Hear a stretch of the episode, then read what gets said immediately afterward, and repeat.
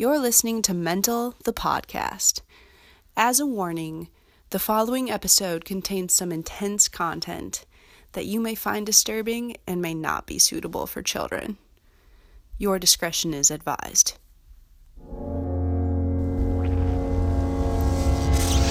I had, I wasn't crying and I wasn't screaming. I just lost, all joy. Nothing made me happy. My only two emotions were, apathy or anger. That was it. I didn't have a lot of sadness. I had more anger and impatience and taking it out on my husband and children and kind of myself, too, where I was upset with myself that I was angry all the time. But I could feel the tightness in my chest, and I could feel my breathing accelerating. And I had this thought, if I could bash my head on the sink, I would probably get admitted somewhere. And then maybe I could get some sleep.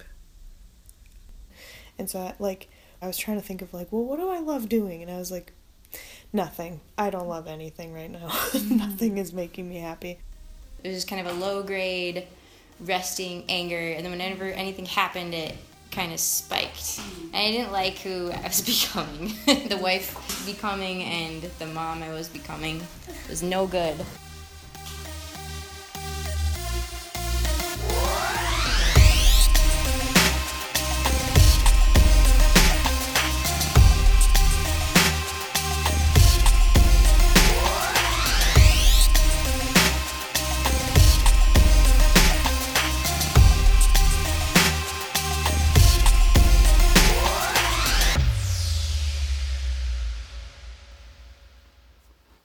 It was April 20th, 2017, when I was first diagnosed with postpartum depression. I know this because I wrote it down in the iPhone I'm holding right now. It was a normal day, at least typical for me at the time. I was basically just crying all day and yelling at my kids. It got to the point where I said to my 3-year-old daughter, "I'm a bad mommy." And she said to me, "No, you're not a bad mommy. You're a good mommy. You're going to go to the doctor. They're going to wipe away your tears and help you smile again."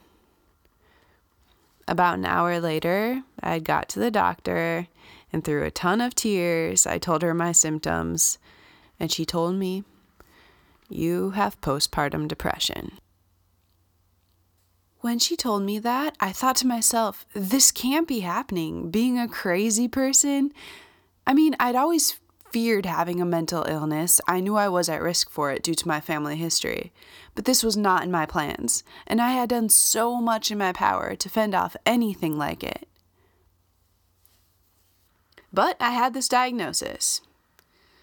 And the doctor gave me a prescription for Zoloft, which is an antidepressant, and it's supposed to be safe for nursing moms. It was a really low dose, and she suggested that I meet with a counselor either immediately or in about 12 months when I might want to come off the medication.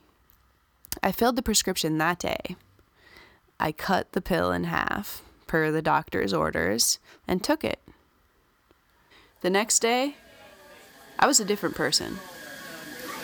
Yeah, so it was day and night, overnight. I remember coming home and seeing you sitting on the couch, and I remember just looking at you because you had this just differentness about you. You had this strange peace that I had not seen for a long time, and it was crazy. It was crazy. I remember the next several weeks, I would just look at you at different times and be like, "How? Really? That quickly? That big a change with just medication and a diagnosis and the choices that you were making from there." It was crazy. That was my husband, Andy, if you hadn't guessed. I found him at the local coffee shop. And he was right. I had this strange peace and freedom, but beyond that, I had this newfound clarity. I started being able to see what needed to be done and just do it. I could see I was supposed to sign my daughter up for preschool, and I did it. I knew I should get out of the house to work for a few hours a week, so I did it.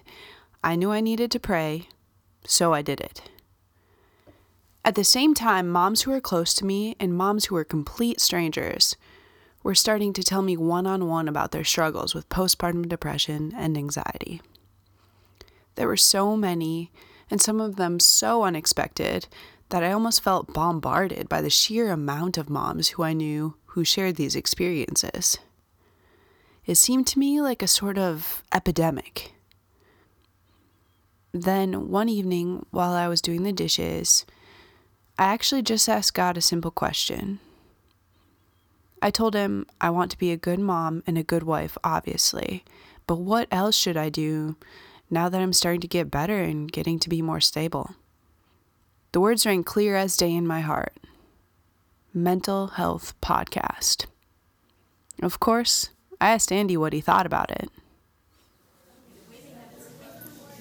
I think I was just like, yes, let's do it. I mean, it was super exciting because you were wanting to do things. You were excited about things. And we've been listening to a bunch of podcasts recently at that point. And I just was so convicted by how much good had been done for you, by knowing your diagnosis and by knowing your options and taking steps. And I wanted that for more people. And I loved that you wanted that for other moms. So there it was. He was on board. And I needed Andy on board, because how else was I going to do this whole production when I had 2 kids to watch and my work to do, and the moms I'd be interviewing had their own kids and their own super busy, super interesting lives. But he went all in, and with him taking sole kid duty for countless hours, I started to contact and interview some of the moms who had opened up to me. And what you're going to hear for the rest of the season is those interviews and the stories of these different moms. And trust me, they are all really different.